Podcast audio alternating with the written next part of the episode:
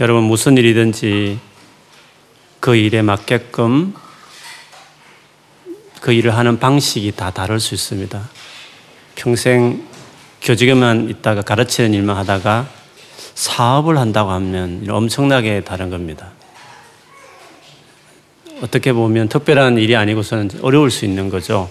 왜냐하면 일이 다르기 때문에 그렇습니다. 마찬가지로 하나님이 일이라는 것도 일반적으로 세상에 사는 일하고 많이 다릅니다. 그래서 하나님 일을 하는 방식을 우리가 잘 알지 못하면 우리가 하나님 일을 잘 못할 수 있고 어쩌면 하나님 일을 그르치는 일을 할 수도 있습니다. 우리가 오늘 본문 읽다 보면 성경 중에 특별히 좀 이해가 안 되는 좀 교, 교, 고개가 갸우뚱거리는 어떤 말씀의 내용이 오늘 본문에 있습니다. 우리가 앞에서 봤지만 그렇게 하나님께서 모세가 별별 말을 다 해도 진짜 하나님이 듣기에 너무 버릇없이 말하는 같이 보여도 꾹꾹 참고 설득하고 대화하고 정말 그래가지고 어렵게 어렵게 드디어 애굽으로 보낸 모세인데 모세가 자고 있는데 하나님 나타나서 모세를 죽이려고 했다. 뭐 이런 표현이 잘 이해가 안 되는 거죠. 무슨 큰 죄를 지었기에 하나님께서 앞뒤 전후 말도 안 하시고 이렇게 본문상 보면 모세를 죽이려고 했을까 하는 것입니다. 더구나 그 이유를 어떻게 알았는지 그 모세 아내 시보라는 돌칼을 가지고 모세의 두 아들을 할례를 행했다 그랬습니다. 그 자른 표피를 모세의 무릎에 던졌더니 모세가 죽다가 죽지 않고 살아났다. 이러면서 부인이 피난편이라 하면서 모세에게 한마디 했다. 그런 말씀이 오늘 본문에 있습니다. 이걸 보면 우리가 잘, 이해가 잘 안 되는 어떤 내용이기도 합니다. 분명한 것은 본문에서 분명히 알 수 있는 것은 하나님 모세를 죽이려고 한 이유가 아들들에게 할례를 행하지 않았기 때문이다. 라는 것과 그리고 모세 아내 십보라는 그 이유를 알고 있었다. 하는 것이 우리 본문을 통해서 어, 일단은 확인할 수 있는 내용입니다. 본문이 자세히 설명하지 않기 때문에 우리가 이해가 안 되는 것이긴 하지만 이 두 가지 사실을 가지고 우리가 추측을 해본다면 이렇습니다. 모세도 알고 시프라도 알고 있는 이 할례의 중요한 부분을 어떤 이유인지 모르지만 두 아들에게 할례를 하지 않고 있었던 것 같아요. 어떤 문제가 발생하니까 그거 그것을 안 해서 그런가 이렇게 딱 생각이 들 만큼 할례 부분은 이 두 부부 사이에 늘 부부 싸움의 이유와 같았습니다. 모세는 한때 출애굽 시키려고 하나님을 위해서 자기의 모든 것을 버릴 만큼 헌신했던 사람이었기 때문에 하나님의 백성에 대한 그 열망이 큰 사람이었습니다. 그런데 외국에 가가지고 미디안 여자하고 결혼을 했잖아요. 아들을 둘 낳았습니다. 그래서 이 두 아들을 내 백, 하나님 백성 삼아야 되겠다 해서 꼭 할례를 하고 싶었습니다. 할례가 너무너무 중요했기 때문에. 그런데 시보라는 그것을 싫어했습니다. 비대한 사람이기도 했기 때문에 지금이야 뭐 어술이 발견되어서 포경 수술과 비슷한 거죠. 쉽게 할 수 있는 일일 수도 있지만 당시에는 그렇게 남성의 성기 표피를 자르는 이 할례 의식을 하는 것이 위험하기도 하고 아이 울고 막 아무는 것도 힘들고 여러 가지 어쨌든 어, 엄마의 입장에 봤을 때는 유쾌한 일이 아니었죠.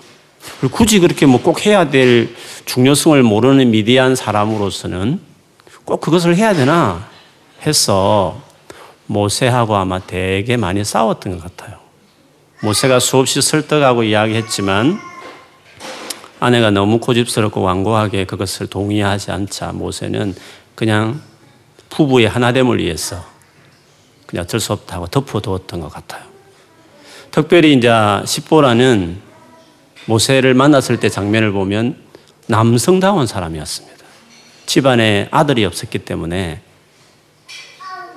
남자 형제들이 없었기 때문에 거의 반 남자가 돼가지고 목동을 하면서 양을 치면서 막 그렇게 지냈거든요. 그래서 부부 싸움을 해도 시프라는 여간에서는 안 지는 아주 센 여자였습니다. 그래서 모세가 모세도 한가다 하는 사람이지만 더 이상 그 길을 꺾을 수 없어서 할 수 없이 이제 그것을 두었습니다.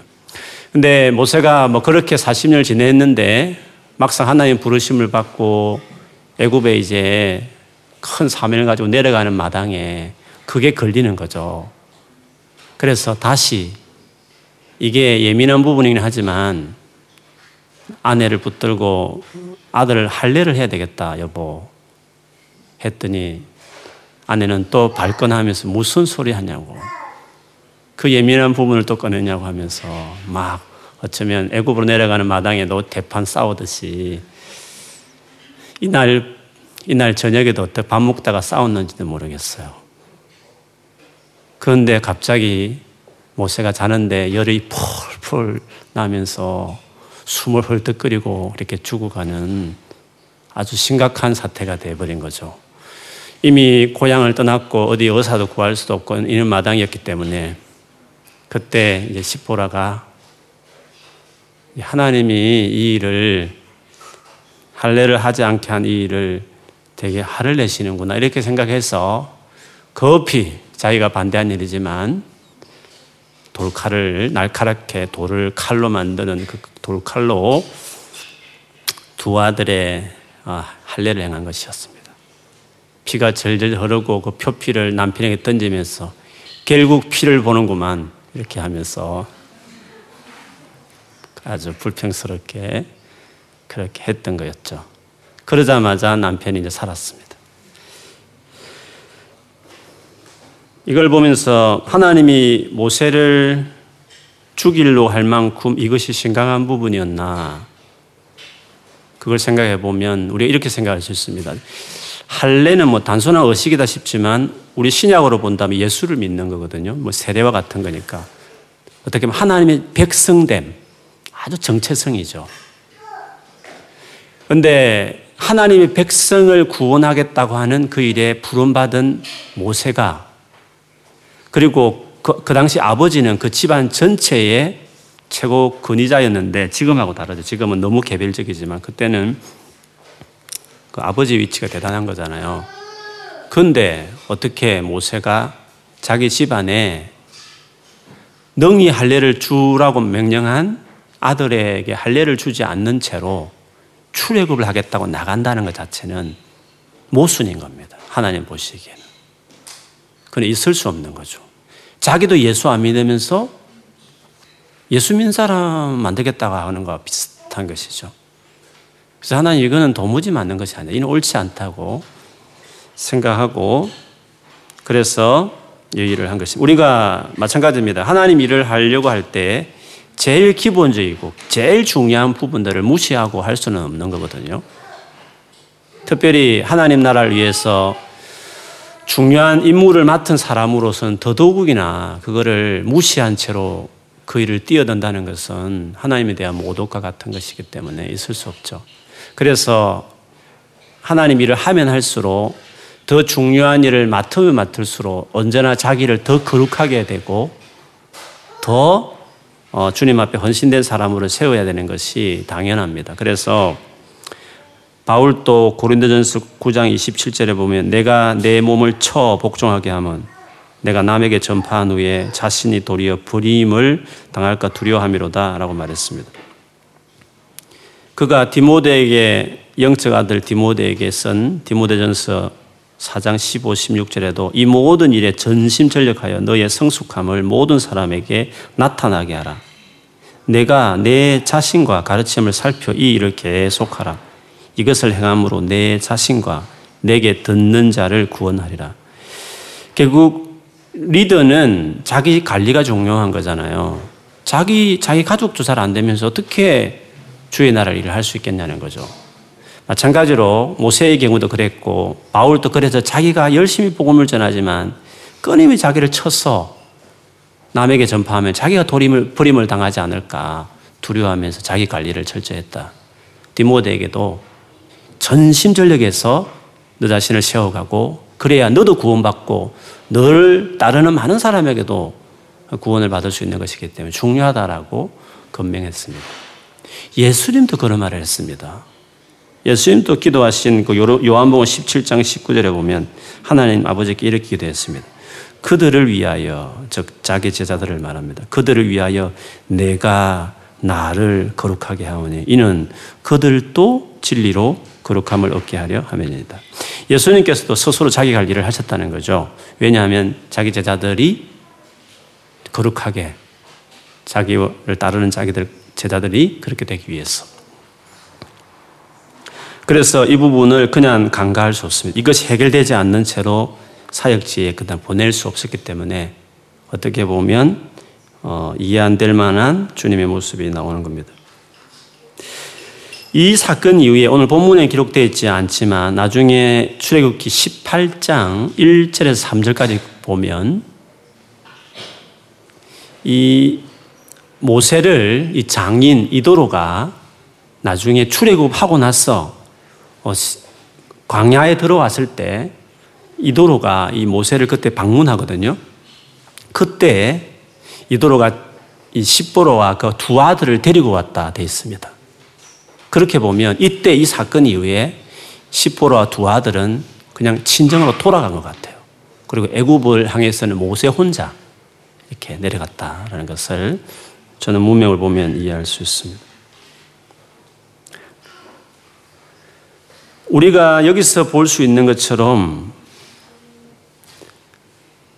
믿음의 사람이 아닌 사람을 데리고 애굽에 내려갈 수 없죠. 믿음으로 일해야 될 그 거대한 하나님 나라 일을 하는 데 있어서 아무리 인간적으로 친하고 가깝지만 그것이 준비가 안 돼 있는 아내를 데려갈 수 없는 겁니다.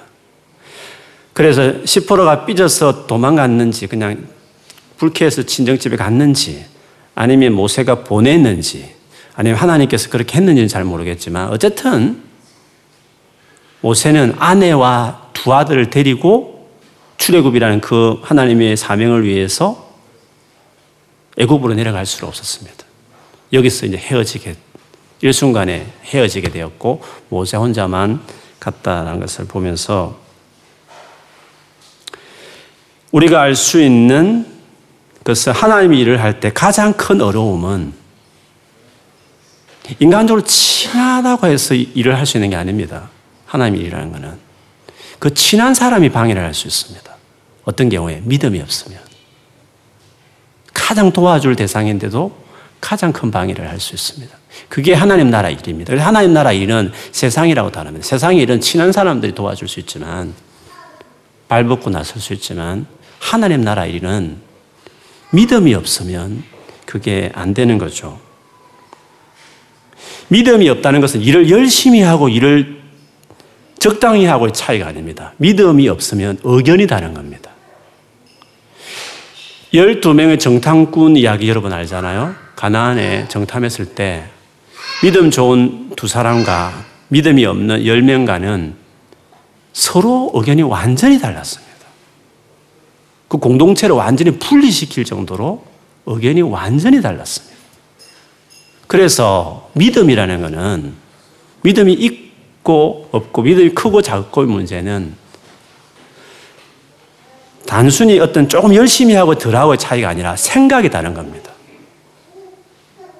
그래서 하나님 나라 일을 할 때 하나님에 대한 믿음이 없는 사람은 그 일을 같이 할 수 없기 때문에 하나님 여기서 시브라와 두 아들을 모세로부터 격리시켜서 다시 아, 진정에 돌아, 돌려보냈다. 그걸 볼 수 있습니다. 그렇기 때문에 중요한, 특별히 하나님 나라의 중요한 일을 맡겨진 위치에 있는 사람이 제일 중요한 것은 믿음입니다. 실력 없어도 괜찮습니다. 믿음이 중요합니다.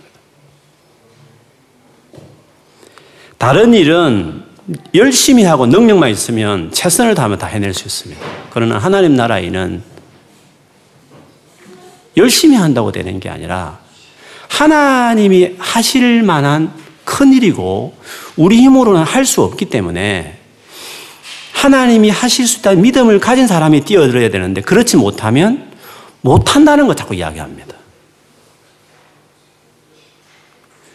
하나님이 하실 일이잖아요. 하나님 일이라는 거. 하나님 그분만이 하실 수 있는 일이기 때문에 믿음이 없는 사람 눈에 보면 다 못할 일만 보이는 겁니다. 안 된다고 합니다. 하면 안 된다고 자꾸 이야기하는.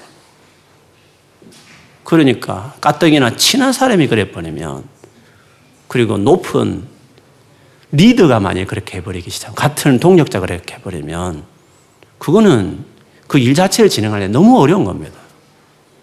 10%가 만일에 출애굽 가가지고 여러 가지 문제가 많았잖아요. 바로가 막 반대하고 막 노동은 더 심해지고 막 학대. 그때 만일에 바가지를 걸고 막 그랬으면 모세가 바로를 만나기 전부터 집안에서 부터 탈전해가지고 일을 못했을 것입니다. 그래서 그 사도행전 6장에 보면 예루살렘 교회가 일곱 집사를 뽑을 때 제일 먼저 봤던 게 믿음이었습니다. 그리고 성령의 인도를 받는 사람인가, 하나님 마음을 따라 살아가는 사람인가. 그걸 제일 중요하게 보았던 것도 마찬가지였습니다. 근데 이 믿음이라는 게 하루아침에 길러지는 게 아니거든요. 그렇지 않습니까? 하나님과의 관계성과 하나님과의 교제와 자기 삶의 수많은 상황 속에서 만들어진 게 믿음인데 그러다 보니까 하루아침에 만들어진 일이면 앉혀놓고 이야기해가지고 이렇게 하면 될 일인데 믿음이 없으면 도무지 이해가 안 되는 겁니다. 이거는. 그래서 할 수 없이 제외시켜야 되는 겁니다. 하나님 일에 있어서. 왜냐하면 본인도 힘들고 서로 힘들고 그리고 하나님 일도 잘 안 되기 때문에 이건 어쩔 수 없는 것입니다. 그래서 오늘 이 같은 분리가 나타났다고 이야기하고 있습니다. 예수님께서 그 가브나움 해당장 야이로의 딸을 고치러 가신 기적 있잖아요. 처음에 아팠는데 중간에 죽었잖아요. 집에 갔을 때 이미 뭐 장례식 분위기였죠. 막 곡하는 사람도 있고 예수님은 아니다. 죽은 게 아니라 잔다. 많은 사람이 비웃었습니다. 그리고 막상 그 야이로의 딸 있는 방으로 들어갈 때에는 다른 사람 다 보냈습니다. 다 나가라고 했습니다. 그리고 이 상황에서 정말 예수님을 믿을 만한 갈급한 마음이 있는 그 딸의 부모님과 그리고 베드로, 야고보, 요한 딱 세 명만 데리고 예수님이 그 방에 갔습니다. 믿음이 없는 사람들은 제외시키는 겁니다. 그렇게 주님이 그 믿음을 키우기에는 그 시간적으로 안 되는 겁니다. 그래서 우리가 하나님 나라 일을 할 때 하루아침에 길러지지 않은 믿음이기 때문에 우리가 믿음을 잘 키워야 그래야 주님께 나중에 때에 이제 부르심 받고 쓰임 받는 것이죠. 그래서 우리가 살다 보면 여러 가지 어려움도 있고 속상한 일도 있고 뭐 여러 일들 있잖아요. 그때 믿음을 키우는 상황을 만들어야 돼요. 이 기회야말로 내가 믿음을 키우자. 이렇게 건강한 마음으로 반응하면서 주 앞에 엎드리고 내가 어떻게 될지, 어떻게 순종해야 될지 돌아보면서 자기를 이렇게 세워가면 그 모든 시간들이 다 유익해서 믿음을 자라게 하는 시간이 될 수 있습니다. 모세가 하루아침에 이렇게 믿음이 자라잖아요. 하루아침에 자랄 믿음이면 40년을 미디안에 그렇게 둘 이유가 없습니다. 한번 불 던져가지고 뭐 성령의 불을 던져서 바뀔 정도면 40년을 투자하지 않아요. 믿음은 하루아침에 자란 게 아니에요. 그래서 주님이 어떤 사람은 쓰고 어떤 사람은 쓰지 않는 이유는 그 믿음 때문에요. 그 사람은 실력의 문제가 아니라 하나님과의 관계성 안에 어떻게 그가 그동안 세워졌느냐 이걸 보고 하나님께서 그를 쓰시는 거죠. 어쨌든 인간적으로 보면 모세는 마음이 편치 않은 채로 일단 애굽으로 내려갔습니다. 가장 믿고 의지할 만한 사람이었는데 아내와 두 아들이 자기를 떠나고 인간적으로는 되게 외로웠습니다. 그런 마음으로 이제 내려가고 있었는데 그 가는 도중에 광야에서 자기 형 아론을 40년 만에 만났습니다. 너무 반가웠습니다. 그래서 부둥켜 안고 입을 맞추고 그렇게 이제 상봉을 하죠. 근데 그 만남은 하나님이 주선했습니다. 아론더러 가라. 광야로 가라. 동생이 오고 있다면서 가라. 그를 만나라고 보냈습니다. 십보라를 격리시켰지만 하나님은 아론을 붙였습니다. 아론은 믿음의 사람입니다. 왜냐하면 모세 어머니가 보통 어머니가 아니죠. 그 아론과 그 미리암을 모세 키우듯이 키웠기 때문에 모세 형 아론 역시도 믿음의 사람이었습니다. 그 최초의 대제사장이 됐죠. 그래서 하나님은 인간적으로 의지하고 기대 걸 만한 사람을 내 곁에 떠나게 하시지만 왜냐하면 그것이 하나님 나라 일을 위해서는 그 사람 미워서가 아니라 그렇게 하는 것이 하나님 나라 위해서 유익하고 서로에게 좋기 때문에 하나님 그렇게 정리시킨 다음에 어쩌면 인간적으로 외로울 수 있고 혼자인 것처럼 여겨질 수 있지만 그 정리가 하나님 보시기에 옳고 모세는 그걸 받아들이고 내려갔을 때 정말 하나님 나라를 위해서 준비되어 있는 또 다른 믿음의 사람 아론을 이제 모세에게 만나게 한 것이었어요. 물론 아론이 나중에 뭐 큰 죄를 짓죠. 모세가 십계명 받아 올라갔다가 40일 정도 돼 가는데도 안 내려오니까 분명히 산에서 호랑이에게 잡혀 먹든지 찢겨 죽었다. 그래 가지고 백성들이 막 난리를 하니까 아론이 백성들의 그 요구에 의해서 어쩔 수 없이 금송아지를 만들어 가지고 막 그렇게 했잖아요. 아론의 믿음은 그 정도인 겁니다. 즉, 아론의 믿음이 아무리 커도 모세를 능가할 수 없는 겁니다. 그래서 믿음대로 쓰는 겁니다. 아론의 믿음이 훌륭하긴 했지만 그 사건을 보면 역시 백성들의 그 엄청난 요구 앞에 굴복할 수밖에 없는 모세의 모세를 따라갈 수 없는 믿음이 역시 아론에 있었다는 것을 그 장면을 통해서 보여주듯이 하나님은 믿음을 따라서 우리가 쓰신다는 것을 보게 됩니다. 그래서 믿음을 키우는 거죠. 믿음의 크기 따라 주님이 쓰신다는 것을 우리가 보게 하죠. 아론을 만났을 때 모세가 어, 두 가지 말을 했습니다. 첫째는 28절에 보면 여호와께서 자기에게 분부하여 보내신 모든 말씀 하나님이 자기에게 이렇게 하라라고 분부한 모든 말씀을 그거를 아론에게 이야기했습니다. 하나님이 나에게 나타나서 애굽에 내려가서 이렇게 이렇게 이렇게 하라라고 하는 하나님 말씀하신 거 그것을 모세에게 나누었습니다. 두 번째로는 여호와께 자기에게 명령하신 모든 이적을 아론에게 알렸습니다. 자기가 행하는 하나님이 자기와 함께 하시면서 행하시겠다고 약속하신 기적 그거를 어, 아론에게 나누었죠.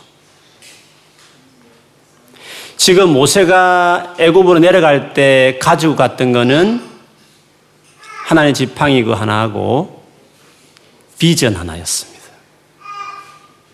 하나님 이런요 실력이나 뭐 여러 가지 사람이나 이런 것도 되는 게 아니라 하나님 나라 일의 시작이 하나님 나라 일이 시작이 되려면 물론 개인적으로 보면 백그라운드로 믿음이 준비되어 있어야 되고 그 다음에 믿음이 어느 정도 준비되어 키워졌을 때 그 다음에 실질적인 사역에 들어갈 때에는 하나님께로 오는 비전이 있어야 되는 것입니다. 하나님이 내게 하신 뭐 하라고 하는 말씀이 우리에게 주어져야 하는 거죠. 비전은 내가 앞으로 뭐 할 거야 라고 하는 자기 꿈이나 자기 계획하고 다릅니다. 물론 뭐 비전도 계획 안에 나가 계획을 세우고 그 맞게끔 자기 미래를 설계할 수 있지만 그 원래 출처라는 게 원래 시작이라는 게 비전은 하나님께로부터 내게 주어지는 계시적인 성격이 있습니다. 원래 내가 생각할 수 없는 일인데 어느 계기를 통해서 내 가슴에 탁 다가온 하나님부터 내게 주어진 내가 생각하고 짜내고 이성의 노력으로 어떤 결론으로 내려지는 무언가의 장래 계획 말고 하나님 내게 뭔가 보여주시는 것처럼 그런 게 비전이죠. 그리고 비전은 내가 아무리 열심히 한들 열심히 노력해도 이룰 수 없는 정도의 큰 일입니다. 즉, 하나님만이 해야 된다고, 하나님이 아니면 안 된다고 할 만큼 그렇게 큰 일이어야 되는 거죠. 그리고 그 일을 할 때 나는 정말 어렵고 두렵고 어쩌면 피하고 싶은, 인간적으로 피하고 싶은 마음이 들 만한 성격이 비전이어야 하는 거죠. 지금 모세가 이 80대에 애굽에서 바로와 그 거대한 강대국에 수많은 군인과 무기를 다 갖추고 있는 그 바로와 대결해서 백성을 꺼집어낸다는 게 그게 어떻게 보통 일입니까? 홍해 물을 백년을 퍼내도 그거 다 퍼내겠습니까? 그 건너가겠어요? 그 홍해를? 안 되는 겁니다. 아무리 생각해도 내가 할 수 없는 일인 것입니다. 비전이라는 것은 그런 겁니다. 그러니까 믿음이 없이는 아예 생각도 못 합니다. 처음부터 안 된다고 말해버리고 할 생각도 안 하는 겁니다. 그래서 믿음이 준비되기 전에는 하나님 비전을 보여줄 수 없는 겁니다. 많은 사람들이 믿음도 없으면서 비전부터 보여달라고 그래요.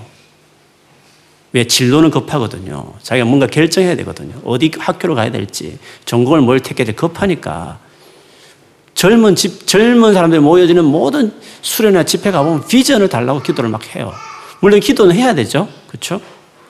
하나님께 당연히 구해야 되죠. 그러나 정말 비전, 그 기도대로 기, 비전을 주실 때에는 믿음이 있어야 하는 겁니다. 믿음이. 즉, 하나님이 하신다. 하나님이 하셔야 된다. 하나님만이 하실 수밖에 없다. 나는 죽더라도 나는 희생하더라도 하나님이 하시면 하겠다. 그런 하나님에 대한 신뢰, 그리고 그분에게 대한 생명건 헌신, 이런 것들이 그게 다 아우르는 게 믿음인 거잖아요. 그 믿음이 없는데 비전만 보여주면 계시만 하면 예언만 하면 그게 하나님 뜻대로 살아갈 수 있느냐고요. 아닌 거죠. 그래서 우리에게 정말 중요한 기도는 비전을 보여달라는 기도도 하지만 더 중요한 것은 믿음을 키워야 돼요. 지금 그 어려운 순간에 그 힘든 상황에서 하나님이 기뻐하는 믿음의 태도로 자기 삶을 맞춰가는 결단하지 않으면 믿음이 안 자라요. 계속 제자리 걸음을 계속 하게 되는 거죠. 믿음을 키우는 게 그게 중요해요. 모세는 하나님께로 온 자기가 생각해낼 수 없는 하나님께로 온 확실한 비전이 그가 가지고 비전 하나 들고 갔죠.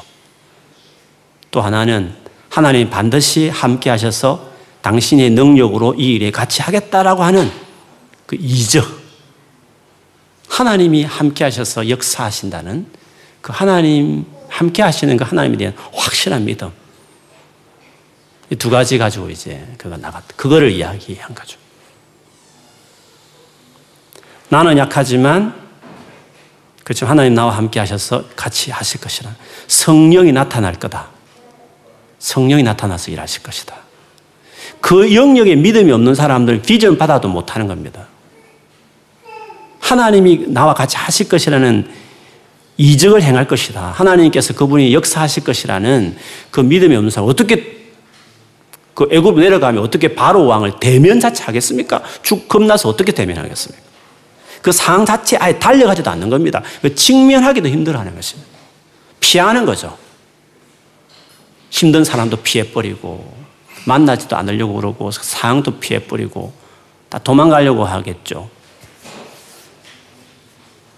하나님이 함께해서 일하실 것이라는 믿음, 그 믿음이 없으면 할 수 없는 두 가지가 반드시 있어야 가능한 것입니다.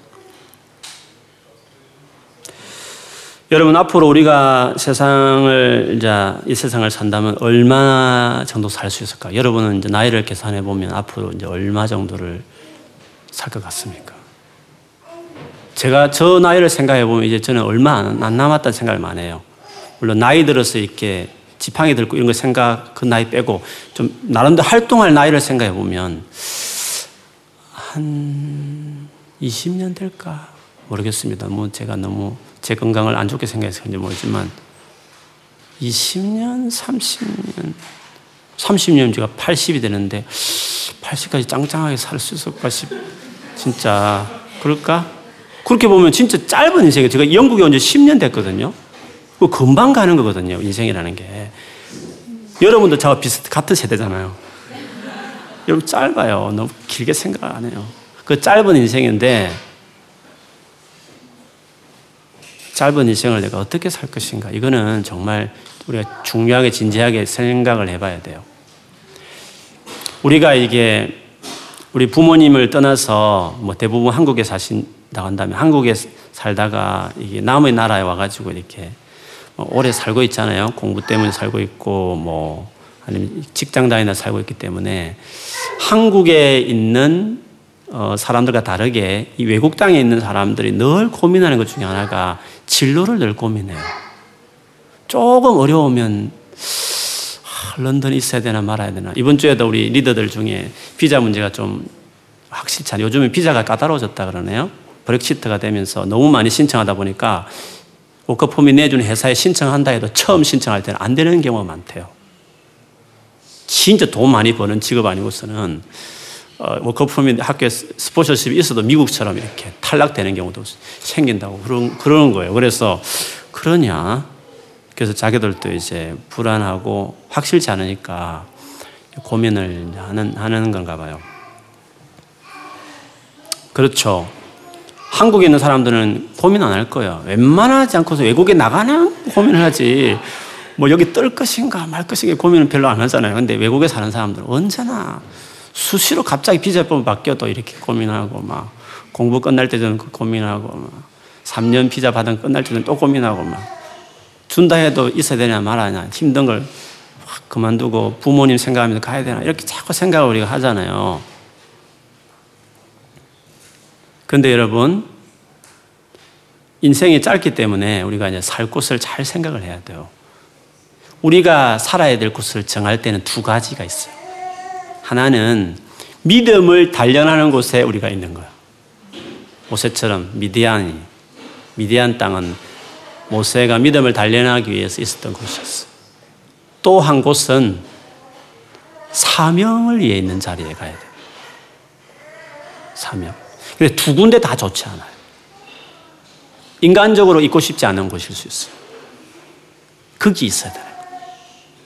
그래서 만일에 예수를 믿어도 믿음에 대한 열망이나 믿음을 중요하게 생각하는 사고방식을 가지고 있지 않거나 혹은 자기의 비전과 사명에 대하여서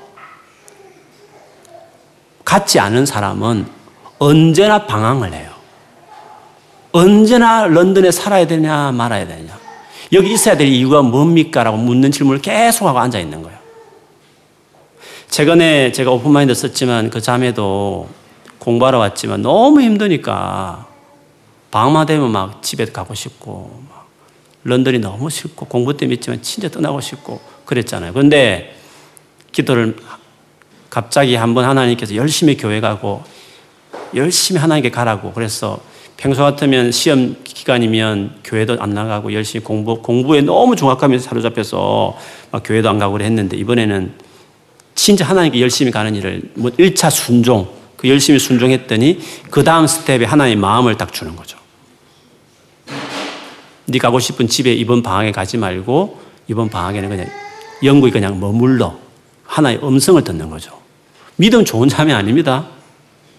반드시 순종하면서 자기를 낮추고 순종할 때 하나님께서 뭔가 순종할 말씀을 주는 거죠.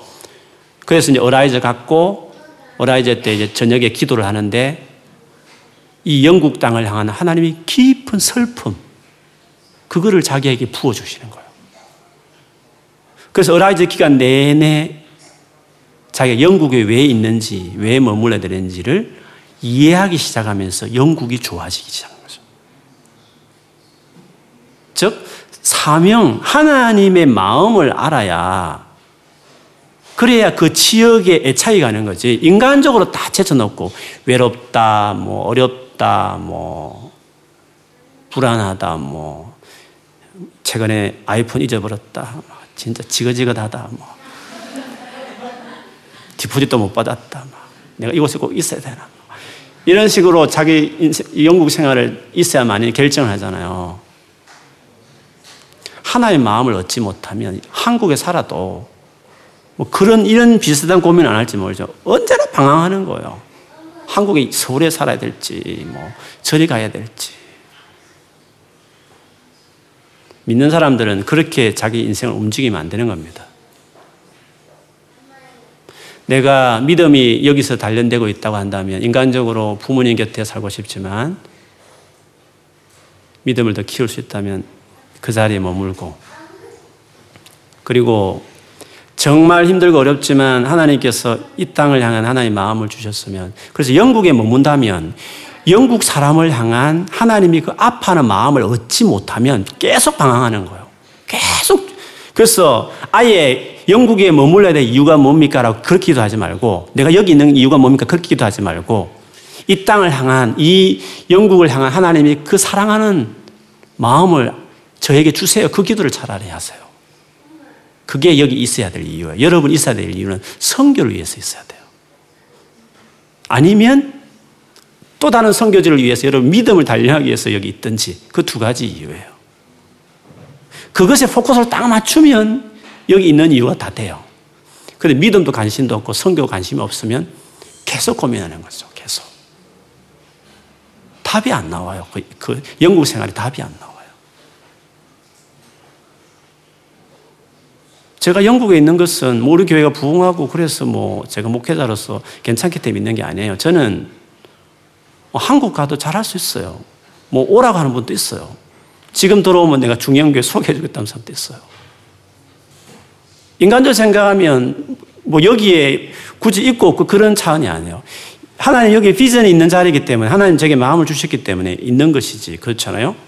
비전 따라 있는 거예요. 너무 힘든 것도 많아요. 뭐 저는 좀 괜찮지만 뭐 가족적으로 보면 어떤 가족은 힘들고 뭐 이렇게 여러 가지 있는 거예요. 그렇지만 비전이 있기 때문에 있는 거죠. 영국을 향한 마음은 하나님 특별해요. 여러분 영국에 있으면서 그 마음을 얻지 못하는 것은 바보예요. 믿음을 연단시키는 과정이 있어도 영국에 있어도 반드시 하나의 마음을 알고 가야 돼요. 우리나라 최초의 선교사를 보낸 나라는 영국이에요. 미국보다도. 최초의 순교자도 영국이고 성경 번역했던 로스도 스코틀랜드 사람이었어요. 감리교, 성공회, 침노교, 장로교가 여기서 영국에서 나와요. 전 세계 선교를 위해 선신했던 나라가 영국 땅이었어요. 그런데 이렇게 황폐해진 것을 보면서 하나님 얼마나 슬프고 애달픈지 그거를 영국에 있는 동안 지금 1년을 살아도 그 마음을 모른다. 그러면 안 되죠. 그 마음을 구해야 돼요. 그 마음이 있어야 사랑하는 이 나라에서 내가 있는 것이 의미가 있고 여기서 정말 기도하고 내가 할 수 있는 내 믿음의 분량 정도로 이 땅을 위해서 헌신하고 이렇게 하는 거죠. 또 다른 곳에 가더라도 언제나 여러분이 어디로 이동하든지 간에 거기, 거기 하나님의 마음, 믿음의 눈으로 사명의 눈으로 자기 있는 곳을 생각해야만 그 자리가 의미가 있어요. 그렇지 않으면 아무리 부모님 옆에 같이 살아도 아무리 사랑하는 연인을 만나 결혼해서 가정을 이루어도 의미가 없어요. 그 삶이 해피할 수 없어요. 우리 크리스찬은 그거는 것으로 제 해피한 인생이 될 수가 없어요. 그래서 오늘 모세가 보여주듯이 어, 자기가 살아야 될 곳, 이동하는 모든 것들이 하나님이 그 이런 계획 속에서 그가 움직였고 그렇게 평생을 살다가 인생을 마감하고 갔듯이 궁극적인 우리 영원한 본향은 천국이고 그 전까지는 다 나그네입니다. 한국도 나그네 여러분. 그게 또 외국 땅이에요. 우리에게는 외국 땅이에요. 그런 식 기준으로 우리가 살 곳을 정할 수 없어요. 하나님 인도를 받으면서 믿음을 잘 키우셔서 정말 하나님께서 원하시는 삶을 살아가는 우리 모두가 되어야 될 줄 믿습니다. 이 저녁에 믿음을 구하세요. 나의 믿음 없는지를, 믿음 있는지 없는지 어떤지를 돌아보면서 기도하시고, 그리고 그래서 참 하나님께서 내 삶을 향한 계획하신 대로 내가 끝까지 따라가며 이루어드리고 싶다는 여러분 장례를 한번 쭉 미리 내다보시면서 이 밤에 자기 인생을 죽게 어탁하면서 내가 앞으로 어떻게 살아야 될지 주님 앞에 진지하게 묻고 또 내가 주 앞에 어떻게 살아야 될지 주님 인도를 구하는 그런 밤이 된다면 또 앞으로 그렇게 주님 앞에 여러분 응한다면 여러분 삶에 반드시 달라지는 일이 있을 것입니다. 그런 놀라운 은혜가 있기를 주의 이름을 축복합니다.